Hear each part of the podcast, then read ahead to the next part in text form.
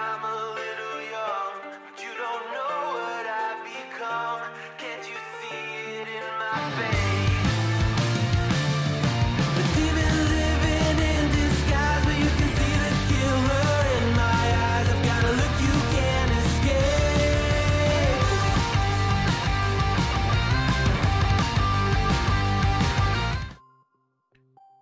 Hello everyone, welcome to the LFG Cast, your one-stop shop for everything lifting, feasting, and gaming related.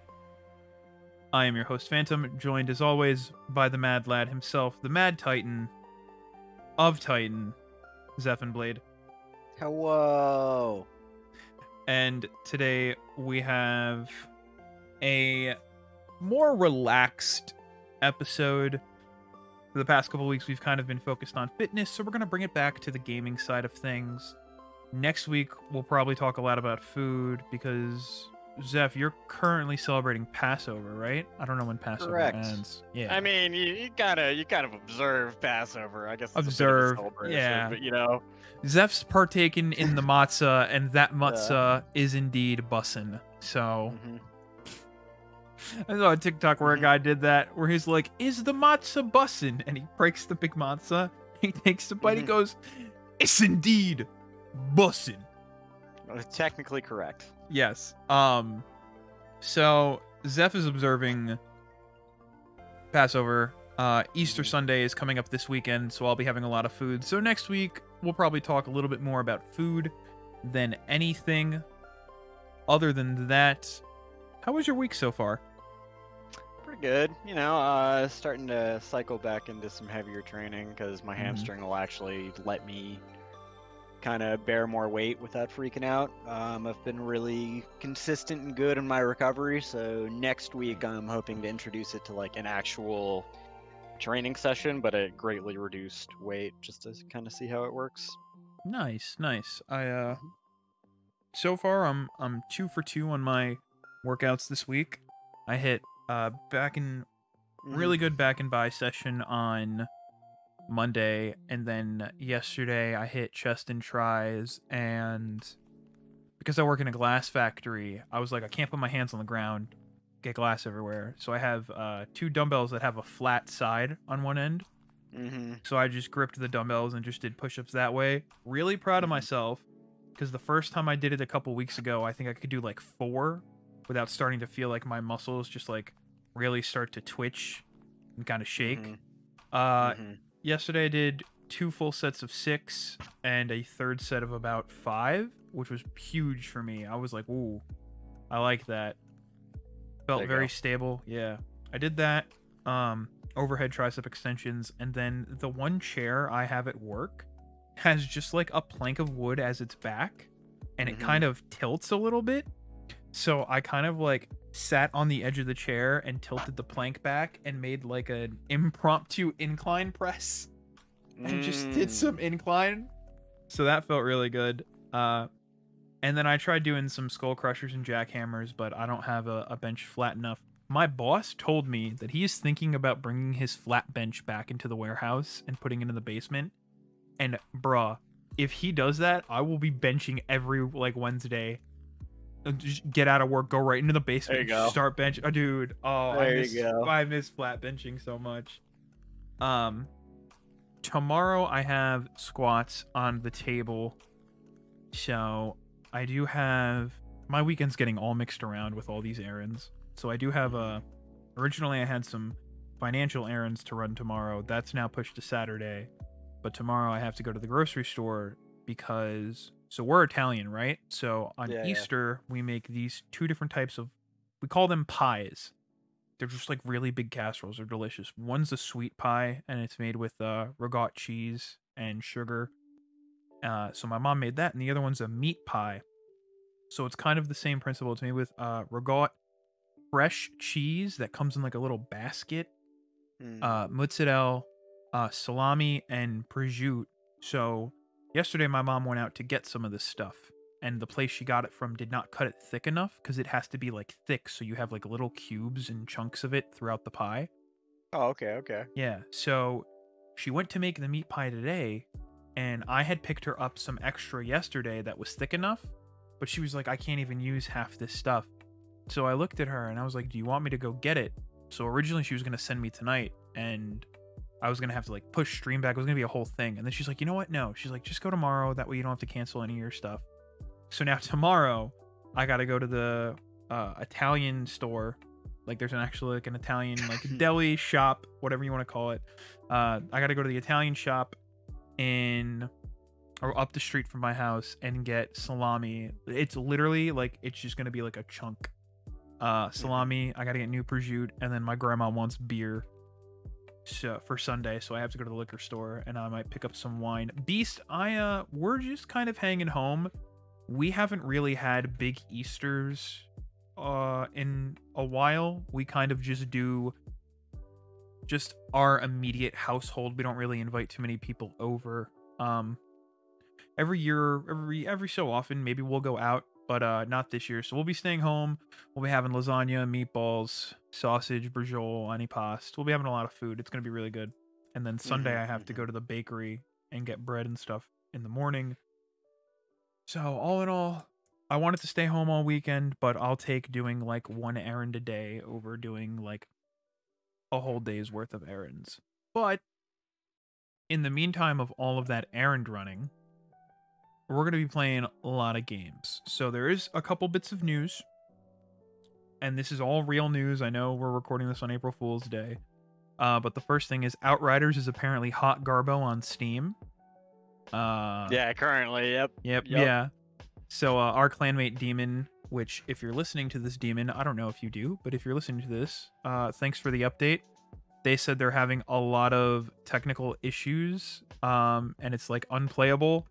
Hitching, frame stuttering, which was not present in the demo, which has me intrigued because I know we had mentioned there was a lot of shaky cam in the demo. So this is completely different from that. They said it may be their DX12 implementation, and they're currently looking into the issues. Servers are also caca. So, you know, it happens on a Steam big release like that. That's just, I think people expected that more than the other actual graphical and playability issues. Yeah, I mean, I think, when Arkham Knight came out, Arkham Knight was garbage on launch. Dude, it was, I mean, kind of like this. It was literally unplayable. Like, actually, there was no workaround. It was just literally unplayable. I remember watching the Angry Joe review. And he did the PC review, and he was just screaming at how unplayable it was on launch.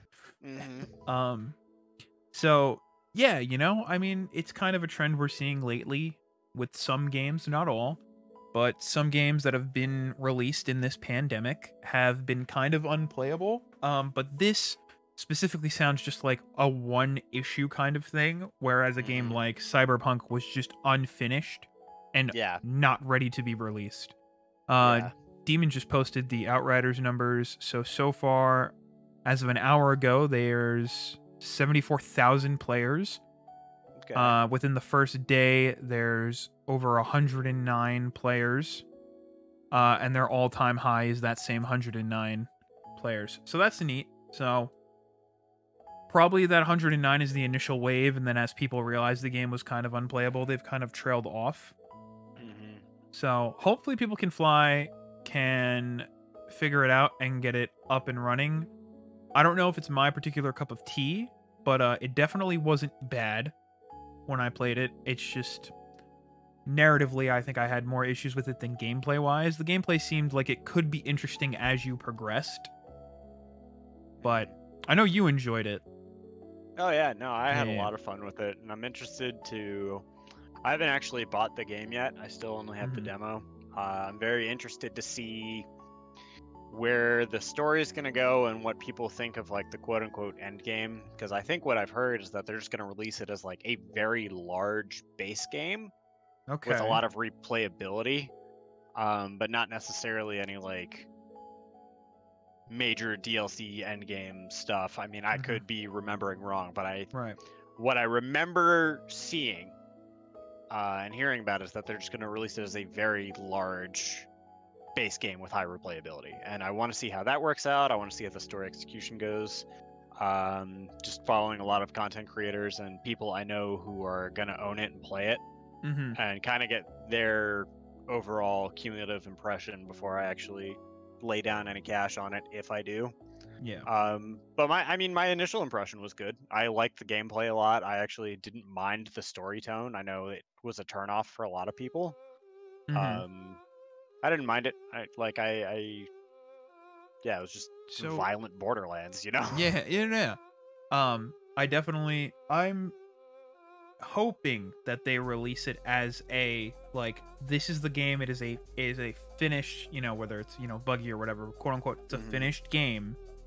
We are not planning to do, like, post-launch content like Assassin's Creed Valhalla is doing, where, like, it's a complete game, but we're gonna do these, like, seasonal events and stuff and these DLCs. Like, I wouldn't mind if they're like, no, we have 2 DLCs planned, kind of like, say, Borderlands, or, you know, a game like that is where it's like, we have 2 DLCs planned. That's, like, that's it. We're not gonna keep this going. Like, it's not another Destiny and not another Division or an Anthem. Tonal-wise, so I played the demo. We all played the demo at the same time, and my thing with the whole tone of the story, I didn't mind the tone of the story, right? Some of the acting seemed a little hammy from the protagonist. I don't know how the female protagonist sounds, but the male protagonist seemed a little hammy. I think the game was trying to be 2 different things. So, like, in one moment it's like that Borderlands feel where it's kind of like, you know, toilet humor, you know, edgy humor, and then in other tones they want it to kind of have this serious beat, and I think it just clashed for me. I didn't think it was bad. My problem was I was really excited at the start of the game for the world building and the narrative. I was like, oh man, we're gonna colonize a planet, this could be really cool. But instead of showing you that whole colonization process, the game was like, nope, time skip. It's been X amount of months. Like 30 years, yeah. Yeah, right? It's been like X amount of years, and now there's a giant civil war going on, and everything's turned to Garbo, and it's Rust Punk. I was like, man, I don't know. I would have liked, you know, discovering the planet, but that's just me. So Outriders is out. If you've played it, let us know. Let us know what you think. So I think we mentioned it last week, but Sony is shutting down the PlayStation Store for the PS3, the PS Vita, and the PSP. Details have come out about that. They've officially confirmed it. You will not be able to buy new games after the stores have shut down, but you will be able to download titles you already have purchased. They said this is in an effort to focus their teams on PS4 and PS5 stores. I get it. Honestly. It makes sense to me. People say the Vita's still getting games released for it, so maybe that's one I don't understand. But those 3 stores could kind of, or those 3 platforms could kind of have the same infrastructure, because a lot of PS3 games ended up having a PS Vita title port after the fact. So maybe they're tied somehow. I think, I don't remember when, one of them's getting shut down in July and the other one's getting shut down in August, I want to say. So like that.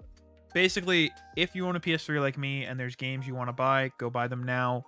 Make sure you have them. Otherwise, you're out of luck.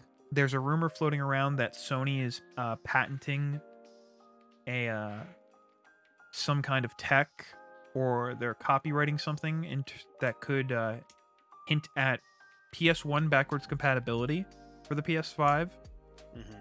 Which I know Sony has mentioned that that's their goal, is to get PS5 backwards compatible at some point, which I think would be huge.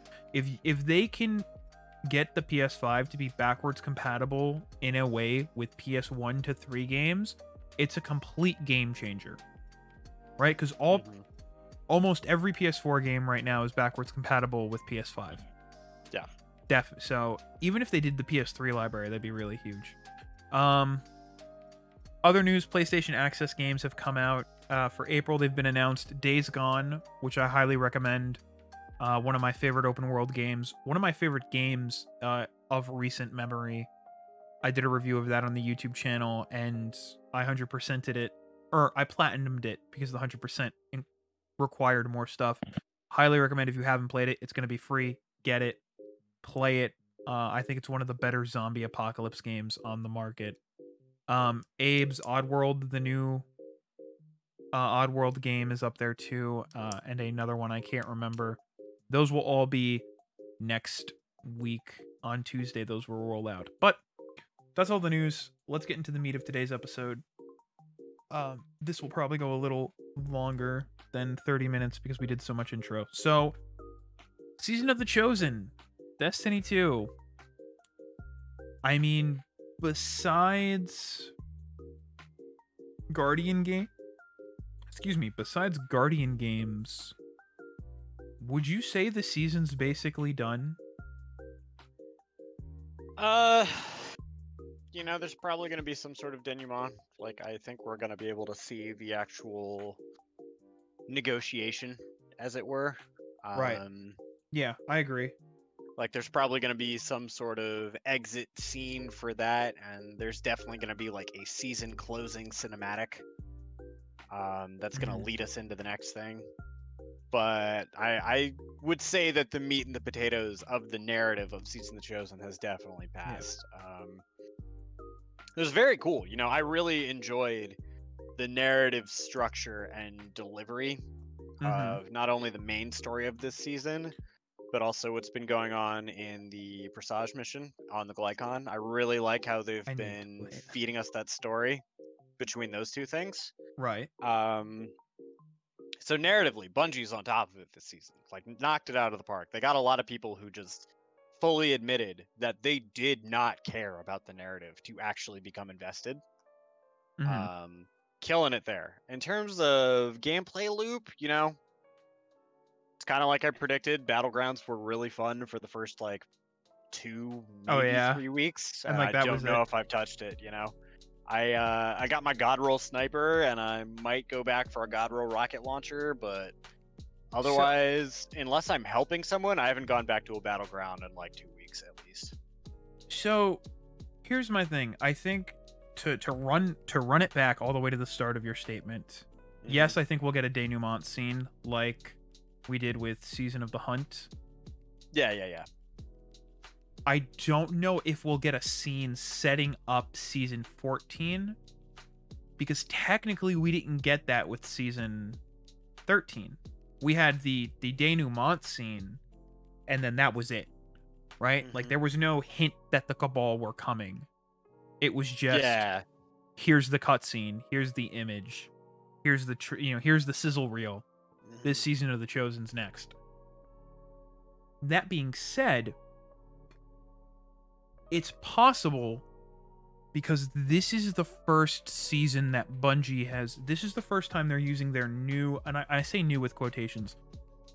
This is their first new seasonal model, so to speak, right? So Season of the Hunt, when it ended, they had come out and said, hey, Crow's going to be in 2 places at once. It's left over from the old seasonal content model and how we were doing it. But going forward, that's not... You're not going to see that sort of thing again.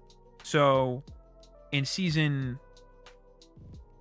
I guarantee in season 15 or 14, hypothetically, say they move away from the Helm, right? Narratively. I don't know if you'll see Crow there. I don't think that's going to happen. I have a feeling, because seasonal content is here for a year now, I think the Helm will still be there, and I think that'll be the same kind of staging ground area that we'll keep going to, because they're not going to get rid of Umbral engrams, right? And we need a place to decrypt them. Losing Crow's banter does not spark joy. Yeah. So I think realistically we may see like a precursor cutscene. We may not. It depends how Bungie plays it. We'll definitely see a denouement scene in some form. I think Go ahead. So I think that obviously they're keeping the content for a year, right? But Because Witch Queen is coming out in, you know, like late winter, early spring. It's coming out 2022, right? We're not getting our usual fall release. They've got a little bit more wiggle room. Mm-hmm. And before I start spinfoil hatting on what the Helm's going to be and what Crow's going to do, outside of the seasonal system, right? I don't see that going away, right? Because these, narratively speaking, they have so much more impact than just like a season's worth of content. Mm-hmm. Like the way they're, I mean, obviously, you know, you play your guardian and like, yeah, you know, you're the main character kind of canonically, right? All that stuff. And you're the one living out the power fantasy. It's your game, et cetera, et cetera. That's right. Insert RN comment here. You're in my world. Yeah.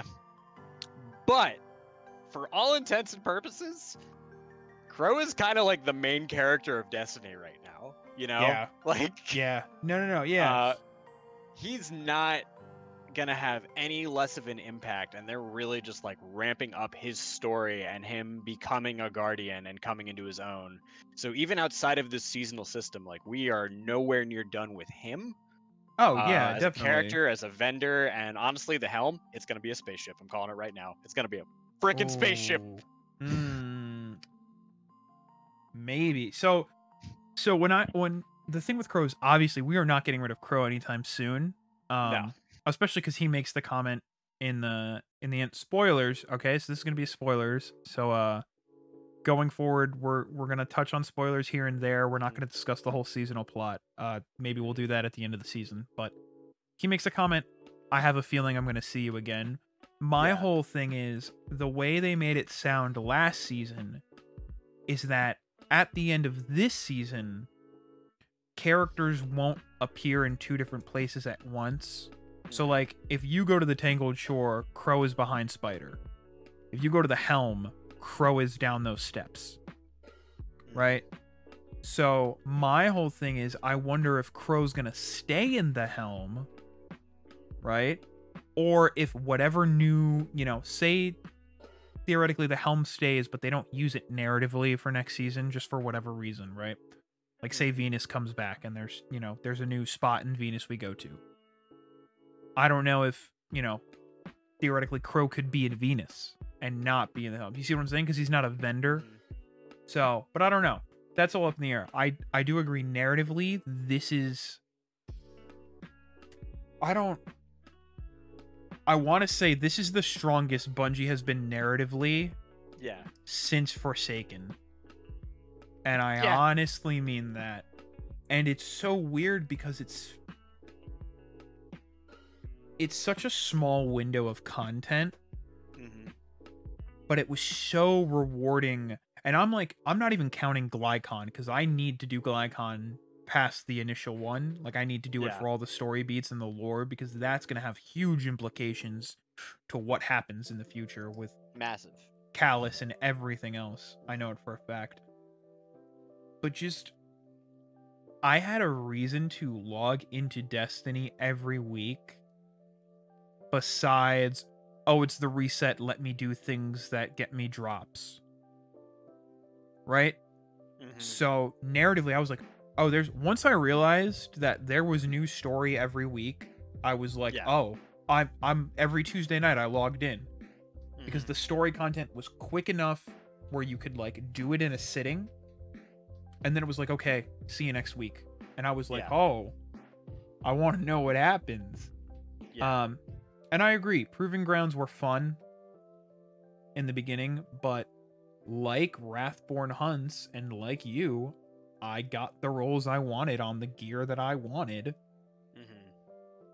So, like, I'm only doing Proving Grounds now for seasonal challenges, and it's literally just one, which is the Ghost Interruption one. Because this week they didn't add any Proving Ground ones, right? No, I mean, so it went on it released all four of them. They gave them like a 2-week, and then the Proving Ground strike came out. So narratively, we're all caught up. Yeah. So I don't know if there's going to be future challenges for them, but like what I'm inferring from the challenges that they offered this week and last week. It's just that they're trying to force you to use certain weapons so you catch up on the focusing lenses that you might have missed. But, yeah, okay, you know, aside from that, it's kind of just like, you know, play it out till we get to Guardian Games, because like one of the challenges was use sidearms and linear fusions in the new strike, you know? Really? Yeah, and one of the focusing lenses is for sidearms, and the other one's for linear fusions, and those are weapons you might not have used, so they're kind of like, all right, come on, guys, you know, pick up the pace, season's gonna wrap up soon, and so I understand that, but otherwise, like, the reason I would do Battlegrounds is, again, there's maybe one or two weapon rolls I'm looking for, but otherwise, I would go in for, like, the new character interactions, because as the story beats past, some of the character dynamics changed in what lines they would say. Other than that, like, I feel no incentive to do them, you know? And it's not that it's a bad activity, because I think the style of the activity is moving in the right direction. Yeah. But the reason I just stopped doing them is like, you know, just it's that time in the season, right? Like there's other things I want to be doing. I have what I want. I got the story beats. I'm out. You know, like. So I said it to you the other night. I am at a point where I don't feel like I, besides seasonal challenges, which now that I'm like, oh, Guardian Games is coming up, there's probably going to be some spicy stuff in Eververse, so I might want to grind them out to get the Bright Dust, right? Because I'm buying the seasonal armor ornaments every time they pop up, and I just bought the 1,000 Voices ornament last week. Oh, it's a gender song? Yeah, yeah. But other than that, besides Bright Dust, I mean, I don't... I'm at a point where I got all the narrative stuff. I don't really, if I didn't have this, you know, if I wasn't doing a leveling challenge and playing through Shadowkeep currently, I don't know how often I'd hop onto Destiny, and it's not like I don't have things to do, because I still have, like, one more Saboteur mission for Varix. I have, you know, if I wanted to chase the badges, I could, you know, all the splintered stuff. There's plenty of challenges, because now the challenges are moving into endgame content. I would not be surprised if by the final week of challenges, there's a challenge to do the raid. Because we've had I can see it. Grandmaster Nightfall. Yeah. This week is 7 trials wins. Well, it's 7 rounds. Okay, yeah. 7 rounds, I'm sorry. So 7 rounds. Grandmaster Nightfall, which I'm nowhere near like high enough to do that, because this season I haven't participated in the level grind, because you kind of didn't need to.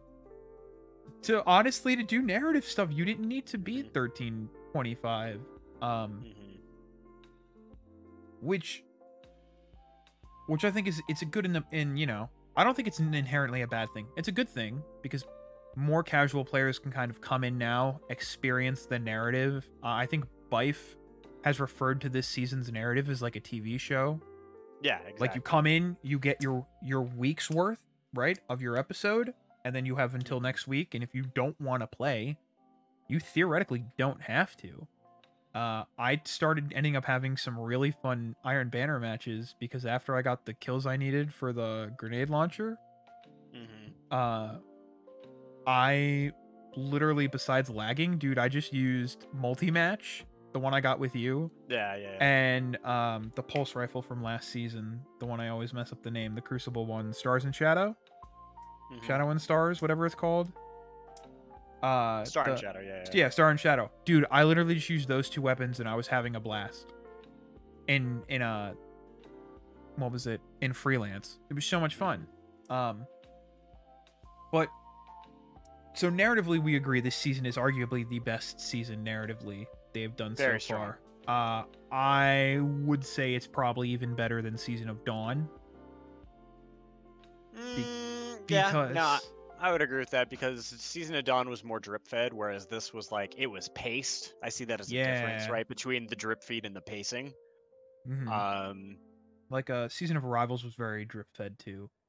Well, I mean, that was also a massive season. By the time we were, like, done with it by all rights, you know, we still had like 7 weeks to go, and Festival of the Lost was a rough. What is the Ascent? We still don't know what the Ascendant Lend does. We have no idea what it does. Yeah. Dude, I guarantee it's gonna be a Witch Queen item. You're gonna be able to earn it this October, and it's gonna be a Witch Queen item. I guarantee, because of the pushback. Yeah, let's do it. Like, it was probably an item for Witch Queen, and then now that they're pushed back, I guarantee it shows up again. But, yeah.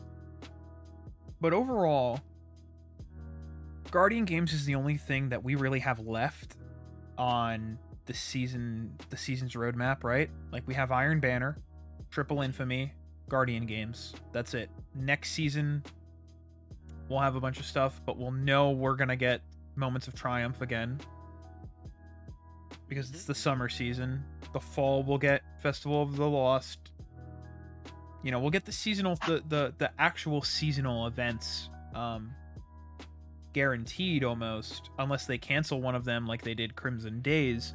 Nah, I don't see them doing that. Crimson Days was just kind of like a 2-week one-off. Yeah. You know, it's just kind of like, ha ha ha, this is so fun. Whereas like Solstice and Moments of Triumph and Festival of the Lost, those are like things. You know, they pull a lot of money into the Eververse store. You see a lot of engagement. There's normally like a new exotic introduced. Ooh. Whereas with Crimson Days, you know, like, we got the Vow, which was a fun bow, but otherwise it was just like doubles and Crucible, and you had a chance to earn a hoodie. That's it. So before we get into our predictions, right, I do want to like kind of give our thoughts on the season as a whole. I would love to see, I don't know if they'll do this, I would love to see Solstice of Heroes and Moments of Triumph have like a gap week where they're kind of staggered.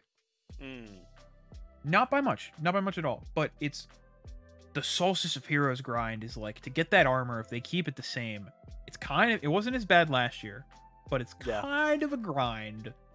And then if you want to do like your moments and get your t-shirt and all that stuff. So I don't know, we'll see. But so narratively, we love the season. Gameplay wise, kind of middle of the road. It's not bad.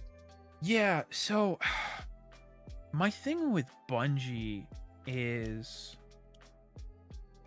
I as a player, right, I have yet to have an experience like Court of Oryx and Archon's Forge. So I know Opulence, like, everyone loved the Menagerie, but after a while I personally felt like the Menagerie was like, okay, it's the Menagerie. Like, once new content started coming out, the Menagerie to me was like, oh, this is a place to get quest steps done faster. It had narrative importance, right? During its season when it released, it had narrative importance, and it was really pivotal to understanding the Crown of Sorrow raid. Correct.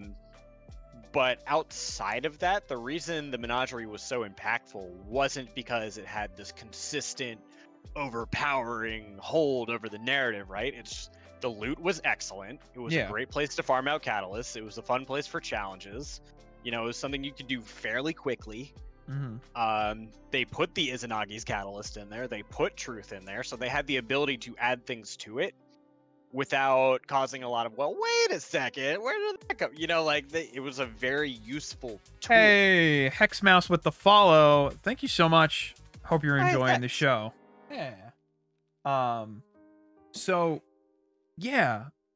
No, I agree. My thing is, and this is, I just feel this way personally, I think Bungie, like, everyone's like, oh, we want 6-player match-made activities, right? Like, ever since Escalation Protocol, I feel like Bungie's been chasing that high. The Menagerie was really good for a time. Forges weren't. Forges were okay. Calico says, not bad isn't a good metric when Bungie can do really good. Yeah, Bungie can do really good. In my opinion, Archon's Forge was the last, like, 6-player activity that wasn't a raid that was super, well, not Archon's Forge, but like because Menagerie was really fun. I think Archon's Forge had more longevity. What up, Unique? Than Menagerie, because it took until they were like, hey, we're gonna reintroduce all this Menagerie gear. Yeah. For Menagerie to kind of be like, hey, let's, like, I want to run Menagerie tonight, and not like, I need to run Menagerie tonight to get my catalyst. You guys want to just come bum around with me? So I think, yeah, dude, Unique's been here for a year. My goodness, year and a half. I feel like Bungie has kind of had a hard time with really nailing that, like, non-raid activity that isn't a core playlist, right? Like, Sundial was cool, but I feel like a lot of people fell off Sundial. I'm not gonna lie to you, the best part about the Sundial was the targeted loot by far. Oh, otherwise, yeah, like, Sundial was boring as hell. You know, you did like 2, maybe 3 encounters. Yeah. And it was just like, there were some mechanics, you know, I would just call them basic combat mechanics. I wouldn't say it was very mechanically involved. The way that they can kind of recapture the magic of their horde modes is just by making them more mechanically interesting, you know? Yeah. Because you have the flip side of it in the Battlegrounds, right? Where mechanically, there's pretty much like one thing you do, maybe 2, depending on what battleground you have, right? Yeah, dude, it's just, that's like the mindless game mode right now. Yeah, but the fun of Battlegrounds comes from the enemy density. That is purely where it comes from. Just being like, oh shit, panic moment. You know, where even if you are at light or way higher, and you're a very competent Guardian, like, if you're either by yourself or your teammates are AFK, or they're just like fucking around in the loot cave. Oh, like, yeah. This is game over. GG. You know, it can get very challenging very fast, not because the enemies are hard, but because there are so many of them. The other side of that curve, or the other side of that spectrum rather, would just be to make their horde modes, they could have difficult enemies and not too many of them, but make it more mechanically interesting so that the player is actually like involved, as opposed to, I am just here for my god roll Dust Rock Blues that they're bringing back in 2 seasons, you know? Like, yeah, just... yeah. I think that's why people are so nostalgic for Prison of Elders, is because there were mechanics. It wasn't just a horde mode. It was a horde mode, exactly. And then you had mines, and then you had you know, this thing, and then you had that corrupted thing. Light or whatever. Yeah. Yeah. Like, there were intricate parts to it. I love the enemy density of the Battlegrounds, especially when you get to that final encounter. Not so much the last one they did. The last one on Nessus with the Scion, I think the boss encounter's kind of fun, but like the enemy density for that encounter felt really weak, because when you look at the Europa one, the first Nessus one, and the Earth one, when you get to that boss encounter, when you get them down to their last third of health, you are swarmed. Like, you are absolutely swarmed, and if you are not actively clearing ads, you're just going to keep dying.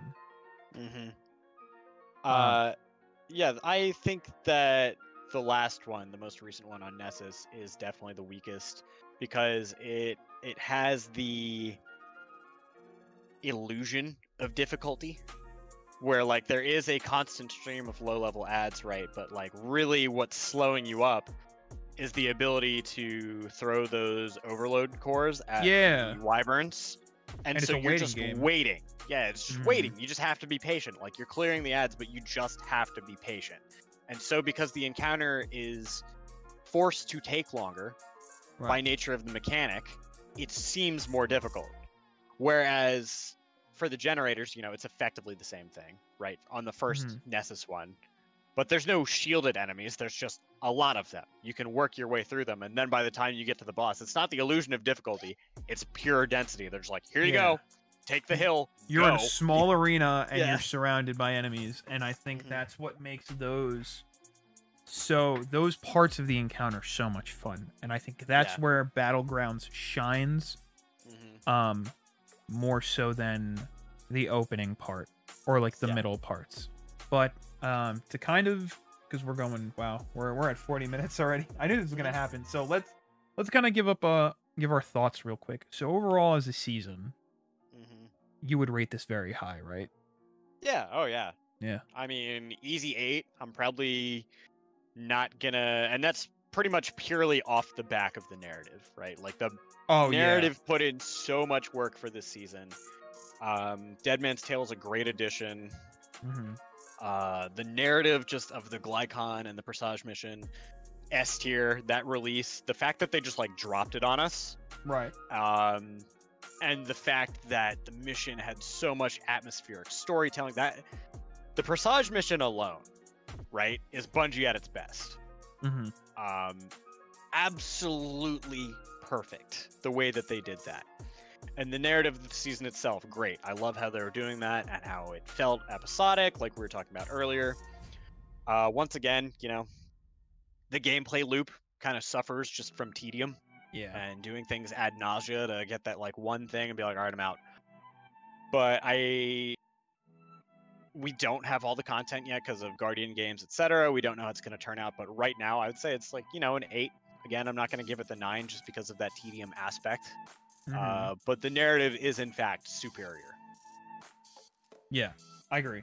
I think Bungie's kind of always had this problem where even before they did like seasons, like if you go back to the April update of Destiny 1, like that was to address a content drought.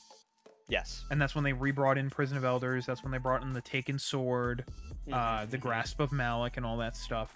But even then, that kind of fell off, right? I wonder, and this is a topic for another day. We could theorize, but I wonder why people reminisce so much about Destiny 1 and are so nostalgic for it. Because you and I have talked ad nauseum of like how Age of Triumph was like the peak. Yeah, god tier. Like, and I think it's because there was so much to chase. And none of it was like gated, right? Like none of it was power gated, because you have things to chase in D2 right now, but it's power gated to an extent, right? Trials is a little power gated. It's a different kind of gated, but you know. Yeah. Because you need to be a certain level to get into Trials, which is how it's always been. So that's why I'm putting it to the side. Grandmaster Nightfalls are power gated. You need to be max power just to even step foot in the thing, and then it's a slog, right? It's not even like a raid where it's like mechanics, and it's like we're gonna sit here and clear every ad one by one until the room is empty, and then we're gonna go 5 feet and do it again. Yeah, I mean, just as a quick side note, because I don't want to completely interrupt your point, but the way I feel about Conqueror as a title is the way I feel about seeing someone with Reckoner, of just like, you do the GM once as a novelty for the title, and maybe you help someone with it, right? Yeah. But like, you're not necessarily farming it. If you see someone with Conqueror in the wild, and if you see someone with Reckoner in the wild, to me that's like, oh, you've seen some shit, huh? You know, like that, you have suffered. You're a little bit broken on the inside. That's why, you know, Dio's got his Reckoner title. Yeah. Right? I am a couple triumphs away from my Reckoner title. And I don't even think like they're the hard ones, right? Like I think I've gotten all the Guardians ones and the Invader ones that I need. So I think one of them is like get Thrillmonger for a third time, bank, you know, half your team's motes in a match or something like that. Reset your infamy, which just takes forever. But yeah, so Grandmaster, and you have Conqueror, right? Yeah. I'm gonna guild it this season too. Yo, Godspeed. I can't like. I would like to do Grandmaster probably for the challenge, for the just the seasonal challenge, just for the Bright Dust, and a shot at an adept weapon. But otherwise, there's no. I don't see a point, honestly. So like that's level gated. So that chase is level gated, and you need to get a team. And you've got to have the right mods, and you've got to have good communication. So that's like, you know, hardcore end game content. But that chase is level gated. And then you have Lost Sectors, which is a chase, but again, level gated. You know, if you want to have a good, not a good time, right? But if you want to have an okay time where you're not pulling your hair out, you got to be a high enough power level, because you have to be, what, 13, 12 just to get in? No, for Grandmaster, you have to be... No. Lost Sectors. Master Lost Sectors. Oh, you... I mean, you can get in. It's just going to be difficult. You Legend... I'm sorry. Legend is 13, 12. Right? Yeah, it's 1300, and then the Master one is 1330. Right. Yeah. Right. So, 1300 to do a Legend one, which is fine. Does that offer... That doesn't offer the exotic, right? Yeah, it does. It just it's at an uncommon rate or a rare rate, and you know, if it's like air quotes common for an exotic in the master one. Yeah. So the master one is like the chase, because that's the one where you think most people would probably farm that one because they want the better chance at the exotic. Yeah. So all those new exotics are locked behind Master and Legend Lost Sectors. Yeah. Which, and again, I like that level of difficulty in a Master Lost Sector, because it feels doable to the point where you can do it solo, and like you have to think, you have to position, you have to actually understand the gameplay at a much more nuanced level. And, you know, somebody might be like, okay, Destiny nuance, these two things do not go together. But, you know, you have to know what you are doing to solo a Master Lost Sector to the point where, it can become farmable, whereas you step into a Grandmaster... Depending on the Nightfall, and like, you know, Grandmaster Devil's Lair felt fair. It felt very doable. You still had to pay attention, but it felt very doable. The other night we were doing, or last night, we were doing Grandmaster Proving Grounds, and all three of us were just like, yo, this is bullshit. Yeah, like, I heard about just that. Not fun. I can't imagine. I cannot imagine that with champions. And like, this is a discussion, again, a discussion for another day, and we'll probably do these in YouTube videos rather than podcasts, so we have more time. But I'm not a fan of the champion system. When it first showed up, I was like, okay, yeah, whatever. But as the seasons have gone on, I'm not a fan of like, oh yeah, you kind of have to either use certain exotics that have these perks intrinsic to them. Yeah. Or you get shoehorned into using guns you don't want to. Otherwise, you're essentially like, you're not going to be able to do a Legend Lost Sector unless you have anti-barrier rounds or, you know, whatever like that. So I don't... That's a different story, but I think so. You have not as many chases,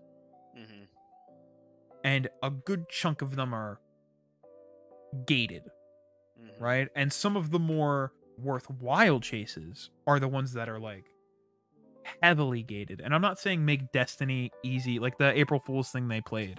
Like, don't make Destiny for the casual player, right? Like, but I think there's a little of a disconnect between the prize, like the carrot, and the gauntlet you have to run to get it. Maybe specifically with Grandmasters, because it's like, oh yeah, we're going to add adept weapons to Grandmasters. And it's like, is adept shadow price really worth doing this right now? This is also another conversation we had last night of the first week where it was the swarm, right? For Devil's Lure, we were like, okay, you know, like that's fair. You know, it's good to, it was more of an incentive to go for the mods because those are more universal. And like the swarm, you know, pretty good depending on what you get on your roll. Right. Yeah. Next week, Shadow Price, it was kind of like, all right, you know, sure, Shadow Price is fun. I'm probably never going to use this gun, but like it feels fair. For this week, though, we were like, Palindrome as a gun is not worth this bullshit. Yeah. Absolutely not. It is not worth it. Like... And I think that's the problem. That's, again, another discussion. I have to remember these. That's the problem with... I'm actually going to write this down. Oh my god, he's taking notes. Reissuing guns. Especially 120 meta, where Palindrome is a 140. And depending on the roll you get, it can be competitive. But, like, it is so not like, worth it, dude. This is, like... I think this is a problem when you reissue guns instead of having new guns. Because everyone is, everyone's like, oh man, the Palindrome was so good. It's like, did you really want the Palindrome again? And did you really, is it really worth banging your head against? And like, I know there's strats, right?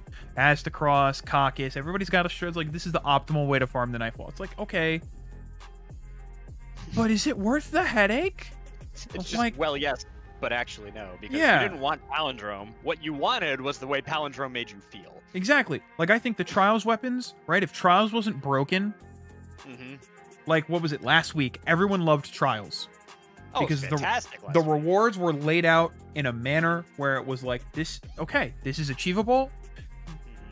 That's worth it at the end of the... If we get Flawless, that's worth it, right? And I think right now, with this seasonal content model... Look at y'all leaning into being a Destiny podcast. One of these days, we might make the shift. It depends. I think right now the problem with the seasonal content model is the chases are not always rewarding enough. And I think that could be said about a casual player like me and a hardcore player like you. Some of these chases that they put in the seasonal content, it's not worth it. Like focusing lenses. I honestly don't care because the sidearm this season was garbage. Brass Attack was not a good sidearm. The linear fusion rifle, I already got one with a Dragonfly and something else. I don't need another one. Why would I care about getting a focusing lens? All right, so it doesn't matter. Real quick, because we're at 50 minutes. What do you think they're going to do next season? Just as a base, do you think Vault of Glass is going to be the main focus and tied to seasonal content? Or do you think it's just going to be an extra thing on top of whatever the seasonal content is? Tied to seasonal content, yes. The main focus, no. I think that kind of like how Proving Grounds was tangential to the seasonal focus, but it wasn't just like, you need to run Proving Grounds. You have to do it. You have to do it. You have to do it. But like, it was the natural end to the story. Right. Or the natural kind of like the climax of the narrative we were getting. Right. I think that's going to be Vault of Glass, where we're going to build up to it. There's probably going to be like some sort of Scion incursion, because that's what we're talking about now a lot. We're hinting at a lot of Scion interference because they are now free of the Cabal Empire. So I think they're going to be up on their bullshit, and it's going to lead into the Vault of Glass raid. Right. But I don't think they're just going to on like day one of the season be like, all right, it's time, go, it's the vault, get in there, confluence of time, go. No, like, I don't think they're going to do that. Pray this time, peace, go. Yeah. Kill the Gorgons. Go. Okay. Venus, yes or no? As an actual zone, no. As something that we pass through as to like see, maybe. But I think they've said as much that like Venus as we know it is not coming back. So I think we'll probably, you know, how we load into certain areas, we might get like a little nostalgia glimpse at it, but not as an actual loading zone. I think if they bring Venus back, it's going to be the zone that has Vault of Glass, and that's the only that's going to be the only zone. Just like the opening, I could see that. Yeah, where the gate is, you know, that whole zone kind of expanded a little bit, Lost Sectors, kind of like what they did with Earth. What I think they really do, because I know we're trying to wrap up, what I think they really do is, you know, when you go into and you're fighting the final boss and you go into the gates and you see the future and the past, right? Yes. I think what they're gonna do with that as far as narrative and atmospheric storytelling is when you go into the future portal and you go to Mars, we're gonna see what's happened to Mars under the influence of the pyramid ships.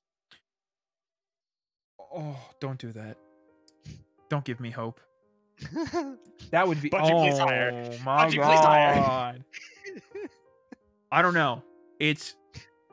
I think right now with everyone being like, oh yeah, Luke Smith is like Sunset, it's like, no, you guys really like Luke Smith did a lot for this game, and yes, Joe Blackburn is like the man, but like Joe Blackburn wasn't narrative lead, right? I mean, I don't know who's narrative lead over the past course of the game, but you know, I think the things, because you got to remember, Luke Smith gave us Season of Dawn, and everyone until this season, everyone was like, that was season 8 was best season of Destiny 2. They were like, narratively it was like Saint 14, hell yeah, rah rah, like that was Luke Smith. Luke Smith gave us a bunch of stuff.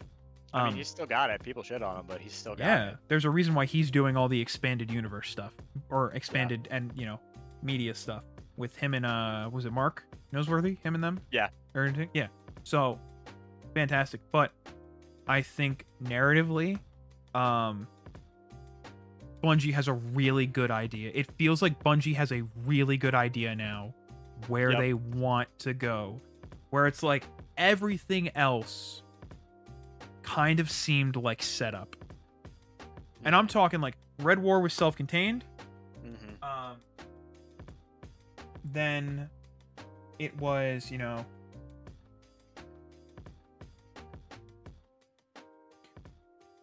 then it was Curse of Osiris, self-contained, very small implications.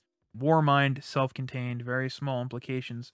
But like Forsaken onward has just been kind of like these little steps. Yep. These building steps. And now I think we're really starting to... Beyond Light was like, okay, open the door.